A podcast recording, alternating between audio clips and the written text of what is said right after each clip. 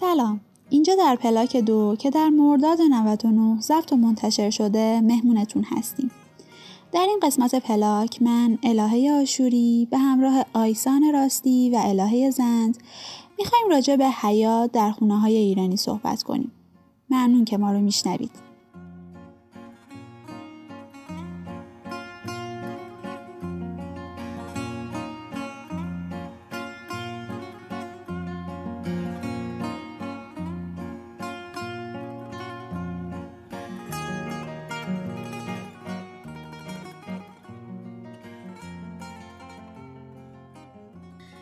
اپیزود قبلی تا حدی سر کردیم براتون حسی که فضای باز یا نیمه باز و یا هر گونه سبزینگی در خونه ایجاد می‌کنه رو تصویر سازی کنیم و از اهمیتش بگیم.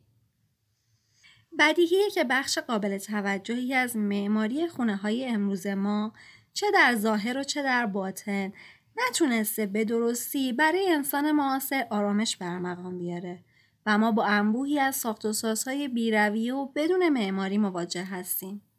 امروز به معماری حیات و نقشش در زندگیمون عمیقتر نگاه می‌کنیم و بررسی می‌کنیم که چرا حیات هامون حیات ندارن.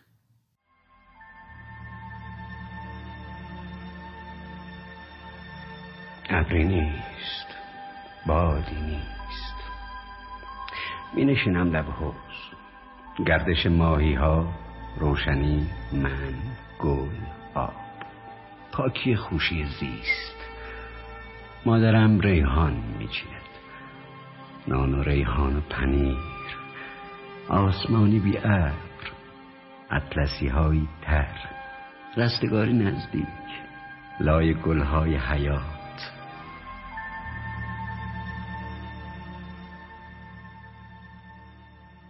بخشی فراموش شده در این انبوه سازی ها طبیعته.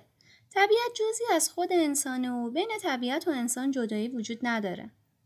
طبق تحقیقات بالینی که انجام شده افرادی که با فضای سبز تو زندگیشون بیشتر در ارتباطن از میزان شادکامی و آستانه تحمل بالاتر و پرخاشگری کمتری برخوردارن و در نهایت کمتر دچار افسردگی و سایر اختلالات میشن. پس نیاز به طبیعت یه نیاز غیر قابل انکاره. بله طبق چیزی که گفتی می‌تونیم بگیم رفتار و عملکرد افراد توی محیط به میزان قابل توجهی تحت تاثیر شرایط و معماری اون محیطه و می‌تونه روی شخصیت فرد تأثیر گذار باشه و یا بالعکس بر اساس عملکرد و رفتارهای محیط معنادار میشه.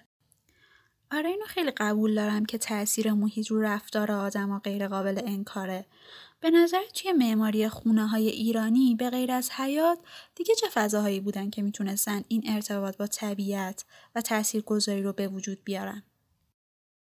به غیر از حیاتی که اشاره کردی فضاهایی مثل ایوان، بهارخواب، محتابی و یا حتی بام این امکان رو به وجود می آوردن که بتونیم با طبیعت در ارتباط باشی.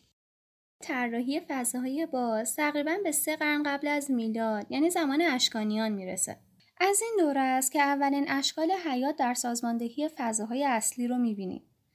اولین حیات ها اشکال غیر هندسی داشتن و به عنوان عامل سازمان دهنده برای ترکیب فضاهای منظم اطراف خودشون بودن و در واقع در یک موقعیت حاشیه‌ای نسبت به بقیه فضاها قرار داشتن. اما به مرور زمان به عنوان عنصر اساسی فضاها در همه بناهای خصوصی و عمومی جاشون رو باز می‌کنن. از مقدسترین بناها که مسجد بوده تا خونه ها و کم کم تبدیل به عنصر اصلی و سازنده فرم فضاهای اطرافشون میشن تا جایی که گاهی هندسه منظم حیات از اهمیت بیشتری به نسبت به فضاهای جانبی خودش برخوردار میشه. پس می‌تونیم بگیم حیات یه فضای سازمان دهنده است. حد فاصل و مرزیه بین دنیای بیرون و درون. در واقع یه فضای منعطف مرکزیه. یا میشه گفت یه اتاق با سقف آسمونه.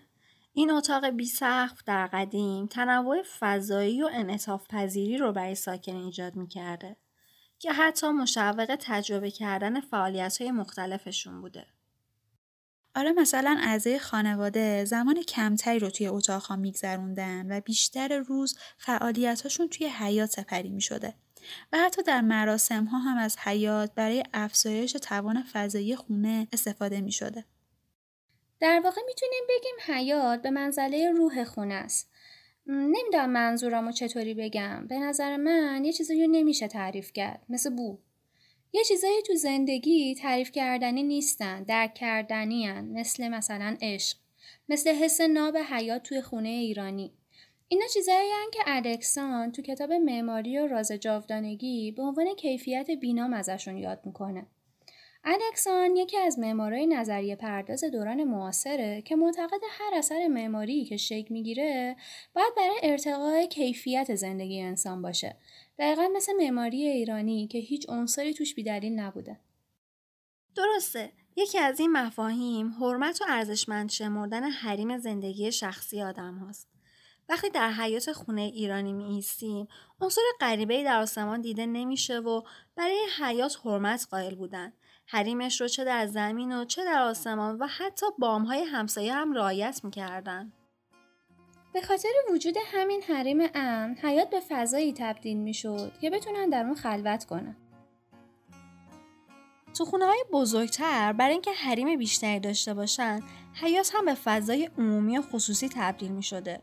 فضای خصوصی بزرگتر و به عنوان اندرونی و حیاتی که کوچکتر و برای رفت آمد کارکنان خونه بوده به عنوان بیرونی نامیده می شده.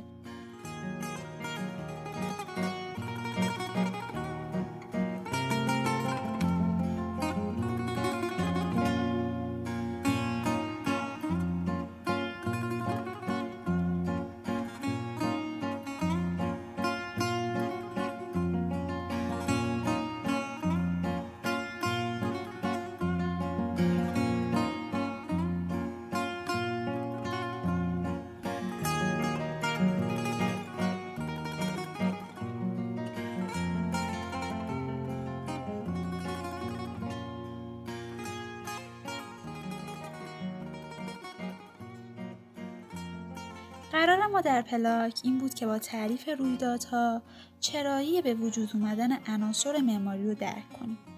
بیایید یه بار با هم سکانس ورود به خونه رو بازسازی کنیم. تصور کنید آدمی رو که بعد از گذشتن از گذر وارد کوچه میشه. امارت سرده رو می‌بینه چند ثانیه‌ای در سکوی پیرنشین مکس می‌کنه و بعد از عبور از در وارد هشتی میشه که معمولا یه فضای بسته با یه نورگیر از سقف بوده. و بعد از طریق دالان به حیات وارد میشه. دالانی که هشتی رو به حیات وصل می‌کنه فضای نیمه تاریکه که تا به حیات برسیم به تدریج روشنتر میشه و بعد حیات. قطعا کسی که از این سلسله مراتب عبور کرده و حالا به حیات رسیده از لحاظ روانی پله پله ذهنش آمادگی جدا شدن از بیرون و وارد شدن به درون رو داره و این آمادگی آرامش و آسایش رو به دنبال می آورده. و فرق بین خانه و بیرون خانه مشخص می شده. این اولین کارکرد حیات می‌تونه باشه که به عنوان یکی از فیلترهای ورودی کار کنه. از طرفی حیات به عنوان فضای رابط و مفصل بین قسمت های مختلف خونه هم کار می‌کرده. حیات تو خونه های قدیمی مرکز و قلب ساختمون بوده و بر اساس نیازهای مادی و معنوی انواع حیاتهای سنتی شکل گرفته. البته این امکان وجود داره که حیات از نظر هندسی مرکز نباشه.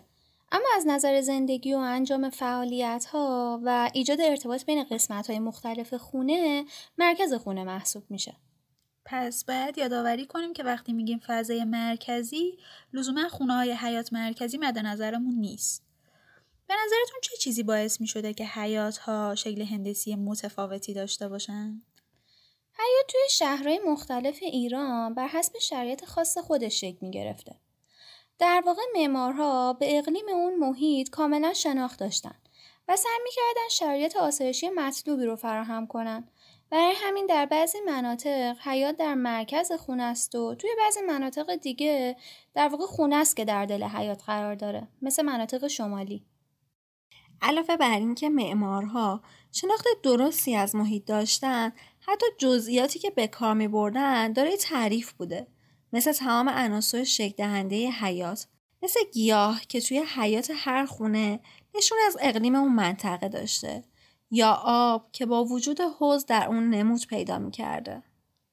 و یا دیوار و سایش که مفهوم همسایگی و احترام و صمیمیت رو ایجاد می‌کرده. در واقع حیات در نقش قابی برای فضای داخلی اتاقها هم بوده و برای هر اتاق یه منظر و چشمانداز عالی ایجاد می‌کرده. تماشای زیبایی های طبیعی مانند تغییرات حال گیاهان و گذر ها سرزندگی فوقلاده ای رو به محیط اون خونه وارد می کرده. چیزی که توی آپارتمان های امروزی نداریمش و ما متوجه تغییر فصل نمیشیم. یه نقل قولی هم کنیم از معمار و شهرساز و مهندس هایری. تو قسمتی از کتاب خانه فرهنگ طبیعت حیات رو اینجوری تعریف می‌کنن که حیات فضای آزادی است کار کردن تو هم با آزادی، بازی کردن تو هم با آزادی، خلوت کردن در فضای باز تو هم با آزادی و هش رو نش رو گفته بود. اتاقی دلباز که سقف ندارد و به آسودگی می‌توان در آن تنفس نمود. بچه ها با نظارت غیر مستقیم اهالی خانه در حیات می‌تونن به کش و کشاف بپردازند.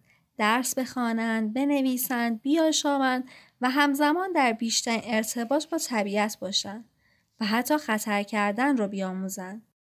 بیاموزند که از بلندی سقوط نکنند، از درخت بالا بروند و در آب حوض قوطه بخورند. بزرگترها نیز می توانند در حیات معاشرت کنند، استراحت کنند و همه فعالیت های خود را با درخت و آب و گل پیوند دهند. پس طبق این فرایندها در از حیات در خونه های ایرانی لازمه زندگی ایرانی بوده و کارکرد داشته و صرفا برای عبور نبوده. توی این قسمت تا حدی با مفهوم حیات توی خونه های ایرانی آشنا شدیم. اما سوالی که پیش میاد اینه که آیا های زندگی ما تغییر کرده و یا نیاز ما به حیات و فضای باز و نیمه باز کمتر شده؟ توی اپیزود بعدی حتما راجبش صحبت می‌کنیم و میگیم این تغییرات بر اثر چه جریان هایی بودن. ممنون که ما رو تا انتها شنیدید. در پلاک بعد راجع به عوامل تاثیرگذار در سیر تبدیل های امروزی و سایر فضاهای نیمه باز خونه هامون صحبت می‌کنیم و بررسی می‌کنیم که چی شد که سهم ماها از اون حیات های بزرگ وسط خونه به یه حیات تقریبا غیر قابل استفاده تو آپارتمان های امروزی تبدیل شده. و همچنین راجع به داستان به وجود اومدن تراس و بالکن و تأثیری که طراحی درستش می‌تونه تو زندگیمون بذاره با هم حرف می‌زنیم. تا پلاک بعدی مراقب خودتون باشید.